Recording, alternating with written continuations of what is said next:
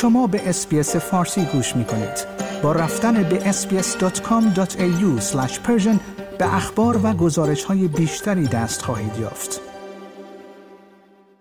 بعضی موقع مثلا وقتی به آدما میگم که من دو جنسگرام یا همه جنسگرام اصرار دارن که سوال ذهن خودشون جواب داده بشه و اینکه میگن که خب نمیشه که یعنی چی که پس که همه جنسگرایی یعنی همیشه به همه تو گرش جنسی داری؟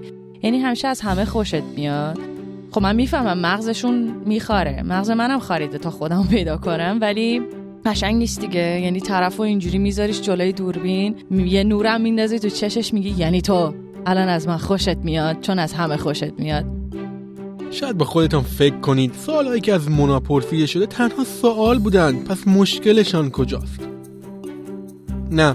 این سوالها نمونه واضح چیزی به اسم آزار کلامی است. کلماتی که هر روز و گاهی از روی ناآگاهی به سمت گروه های مختلف مثل زنان و جامعه رنگین کمانی پرتاب می شود و به معنی واقعی کلمه ذهن و روان آنها را آزار می دهد. در قسمت پنجم رنگین کمان در قربت من نیو سعد و همراه فعالین و اعضای جامعه رنگین کمانی سعی می کنیم به همه این سوالات پاسخ بدهیم. با رنگین کمان در قربت همراه باشید. آزار کلامی به زبان ساده به معنی استفاده از جملاتی است که به یک نفر به طور عاطفی یا روانی آسیب وارد می کند. مونا یکی از افرادی است که به عنوان یک فعال فمینیست و عضو جامعه رنگین کمانی بارها طعم این آزار را چشیده است. سلام سلام. من منام کویر فمینیست اکتیویستم همش با هم دیگه شاید یه ذره عجیب غریب شه. با هم دیگه حرف می‌زنیم بیشتر هم دیگه رو می‌شناسیم. او آزار کلامی را اینطور توصیف می کند خب آزار کلامی همینجوری خیلی به تنها معنای لغویش اگه بخوای نگاه کنی مشخصه. یعنی که شما حرفی می‌زنی به طرفت که روانش رو اذیت می‌کنی توهین آمیزه در رابطه با جامعه کویر می‌تونه مثل خیلی جامعه های دیگه خیلی آزار دهنده و خیلی گسترده باشه این قضیه. زنان و اقلیت های مختلف از جمله جامعه رنگین کمانی معمولا قربانی این نوع آزارها هستند. موضوعی که علتش هم عین روز روشن است. ببینید در رابطه با هر جامعه و در رابطه با هر مفهومی که آدم ها ناآگاه باشن می‌تونن خواسته یا ناخواسته در رابطه باش حرفی بزنن که طرف رو اذیت کنن. و در رابطه با جامعه کویر انقدر ناآگاهی بزرگه سطحش عمقش که می‌تونه این آزارم در به دنبال همون خیلی زیاد باشه. یک مطالعه که اخیرا توسط مرکز دادههای باز ایران منتشر شده نشان میده که 75 درصد زنان ایرانی قربانی آزار کلامی از جنس متلک بودند. 94 درصد این آزارها هم از طریق مردان وارد شده است. آمار و گزارش دقیقی از این آمارها درباره جامعه رنگین کمانی وجود ندارد. تنها یک مطالعه که توسط شبکه شش رنگ انجام شده نشان می‌دهد که در جامعه رنگین کمانی ایران 20 درصد گاهن 13 درصد معمولا و 7 درصد همیشه با خشونت کلامی درگیر بودند. فراموش نکنید خشونت کلامی تنها یک نوع از آزار کلامی است. احسان به عنوان یک فرد همجنسگرا از کسانی است که بارها و بارها از جامعه ایرانی انواع این خشونت های کلامی را چشیده است. اوبی بچه خوشگل اوا خواهر. آره اینا این چیزا که یادم میاد فعلا. او می‌گوید که ترس از این آزارها همچنان هم با او هست. تو فرض کن که این کامنت های منفی رو در طول زندگیت مرتب دریافت می‌کنی. یعنی و این در تو شاید یه جوری درونی میشه که خب می‌دونید جامعه یا خودت بودن یا کامینگ اوت کردن این خطرها رو داره که تو همه این کامنت ها و این مثلا حمله ها رو بگیری از همه. به این فکر یک چرخه استرابزایی که همیشه با تو. البته که آزار کلامی تنها به خشونت هم محدود نمی شود و گاهی استفاده از یک کلمه نادرست برای توصیف جنسیت افراد هم می تواند اشتباه باشد. فریمان فعال حقوق جامعه رنگین کمانی از مربورن درباره یکی از این موارد صحبت می کند یه موضوع دیگه که هست من دیدم خیلی به اشتباه از کلمه همجنس بازی استفاده می‌کنن. مثلا میگن خب اونایی که حوصلهشون سر رفته یا می‌خوان بازی کنن میرن با همجنسشون بازی می... رابطه جنسی برقرار می‌کنن اسم اون فعالیت رو گذاشتن همجنس بازی. که این یه کلمه خیلی غلطه. همه دیگه از رابطه همجنسگرایی استفاده می‌کنن. اصلا اصلا کار باید شرمزداییش ازش مهم نیست که به چه هدفی شما وارد رابطه جنسی با هم جنس شدید. تا زمانی که شما از اون رابطه جنسی لذت بردید و شریکتون از اون رابطه جنسی لذت برده. شما یک رابطه جنسی سالم داشتید. بر همین همجنس بازی دیگه معنی خودش رو از دست میده. یک کلمه میشه گفت توینامیز به حساب میاد به دلیل اینکه افراد همجنسگرا یا کسایی که از رابطه با همجنس لذت می‌برن و کاملا پاک می‌کنه حذف می‌کنه و نادیده گرفته میشه. اما بیایید حالا درباره عاملین آزار صحبت کنیم. افرادی که شاید خود ما هم ناخواسته بین آنها جا داشته باشیم. مونا این افراد رو به دو دسته تقسیم می‌کند. دسته اول کسانی هستند که باورهای نادرست کاملا مخالف طیف رنگارنگ جنسیت ها و گرایش جنسی دارند. آدمایی که مخالف جامعه کویرن و اونا رو گناهکار می‌دونن اشتباه می‌دونن خلافکار می‌دونن حوسباز می‌دونن که خب تکلیف مشخصه. همه این چیزایی که گفتیم هست. یعنی به راحتی می‌تونن اگر هم صحبت ها هم کلام بشن باهات و بدونن که تو جز جامعه کویری به توهین کنن بگن شما حوس بازید.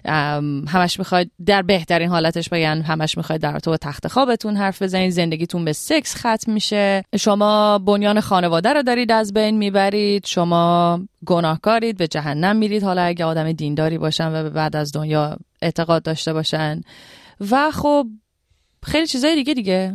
یعنی مخالفتشون رو به راحتی با توهین ابراز می‌کنن. اما دسته دوم کسانی هستند که اتفاقا مدعی می‌شوند که این باورها رو ندارند و صرفا کنجکاو هستند. دسته بعدی جامعه هن که خب یه ذره مشتاقن که بدونن جامعه کویر یعنی چی دوست دارن یاد بگیرن. الزاما قرار نیست بعد از اینکه یاد می‌گیرن با چیزایی که مواجه میشن دوستشون داشته باشن یا بتونن احترام بهش بذارن اون وسطن. می‌خوان سوال بپرسن می‌خوان بدونن. و چون که مد جدید اینه که ببخشید اینجوری هم میگم ولی مخصوصا دوست دارم که تند بگم این موضوع رو. چون مد جدیدم اینه که ما دوست داریم که آگاه باشیم به عنوان کلمه ووک ازش استفاده می‌کنن توی انگلیسی. فکر می‌کنن که این که می‌خوان در رابطه با جامعه کویر بدونن خیلی جذابشون می‌کنه و این اجازه رو بهشون میده که هر سوالی رو از هر کسی بپرسن و هر جوری بپرسنش چون می‌خوان بدونن و یاد بگیرن دیگه. در این گروه احتمالا چیزی به اسم خشونت کلامی کمتر وجود دارد اما آزار به شکل دیگری به جامعه رنگین کمانی وارد می شود با سوال پرسیدن. سوال هایی که گاهی خصوصی ترین ابعاد افراد را تنها به بهانه یادگیری هدف می‌گیرند. اما مگر نمی‌گویند پرسیدن عیب نیست ندانستن عیب است؟ بیاید این سوء تفاهم رو اینجا برداریم از میون که سوال پرسیدن هیچ ایرادی نداره. میگن همیشه ندونستم بده نپرس ندونستم بد نیست نپرسیدن بده. اما خب این رو خیلی مهمه در نظر بگیریم که این موضوع موضوعیه که شاید قشنگتر باشه شما از آدمهایی بتونید سوالها رو بپرسید که اعلام کردن که من در این زمینه فعالیت می‌کنم. و من اینجا هستم که سوالهای شما رو جواب بدم. و اون آدمی هم که فعاله ممکنه همیشه آماده جواب دادن سوال تو نباشه یا پرسیدن هر سوالی به هر شکلی شاید خوب نباشه.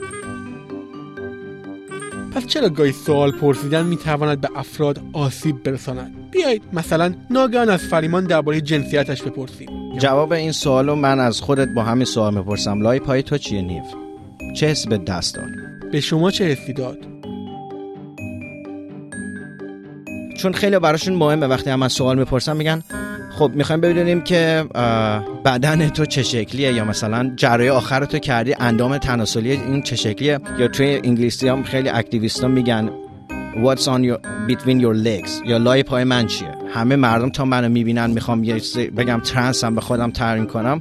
همه فکر می‌کنن که خب باشه لای پای فلانی چیه؟ یا مثلا وقتی یکی رو می‌بینن سری می‌خوان اون به اون جواب برسن.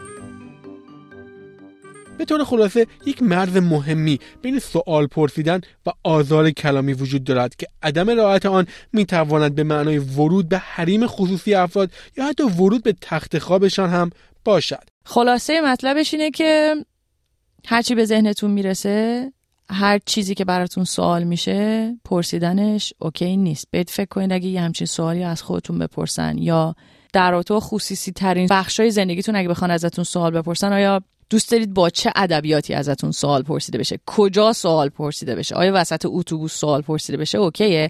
آیا زیر یه کامنتی که پس شما شبا میخوابید چجوری میخوابید؟ یعنی چجوری پس همدیگر رو ارضا می‌کنید؟ این سوالا زشت نیست پرسیدنش. زشت نیست که به ذهن شما می‌رسه ولی بده که پرتاب شه. یعنی خوبه که جای بهتری پرسیده شه.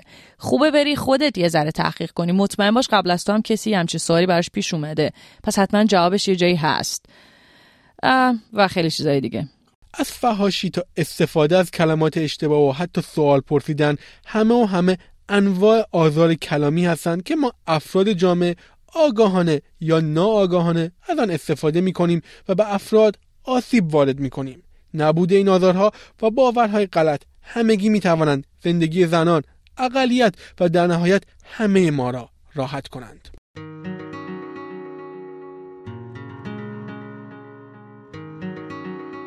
اگه آدما متوجه می شدن واقعا فمینیزم یعنی چی چقدر زندگی راحت تر می شد و همون قدی که اگه معنای کلام، کلمه تصاوی رو بفهمیم بین انسان ها چقدر زندگی راحت تر میشه همون قدم اگه آدما آگاه بشن از جامعه کویر و باید نباید ها یا اینکه مشکلاتی که جامعه کویر دارن چقدر می‌تونه زندگی راحت تر بشه.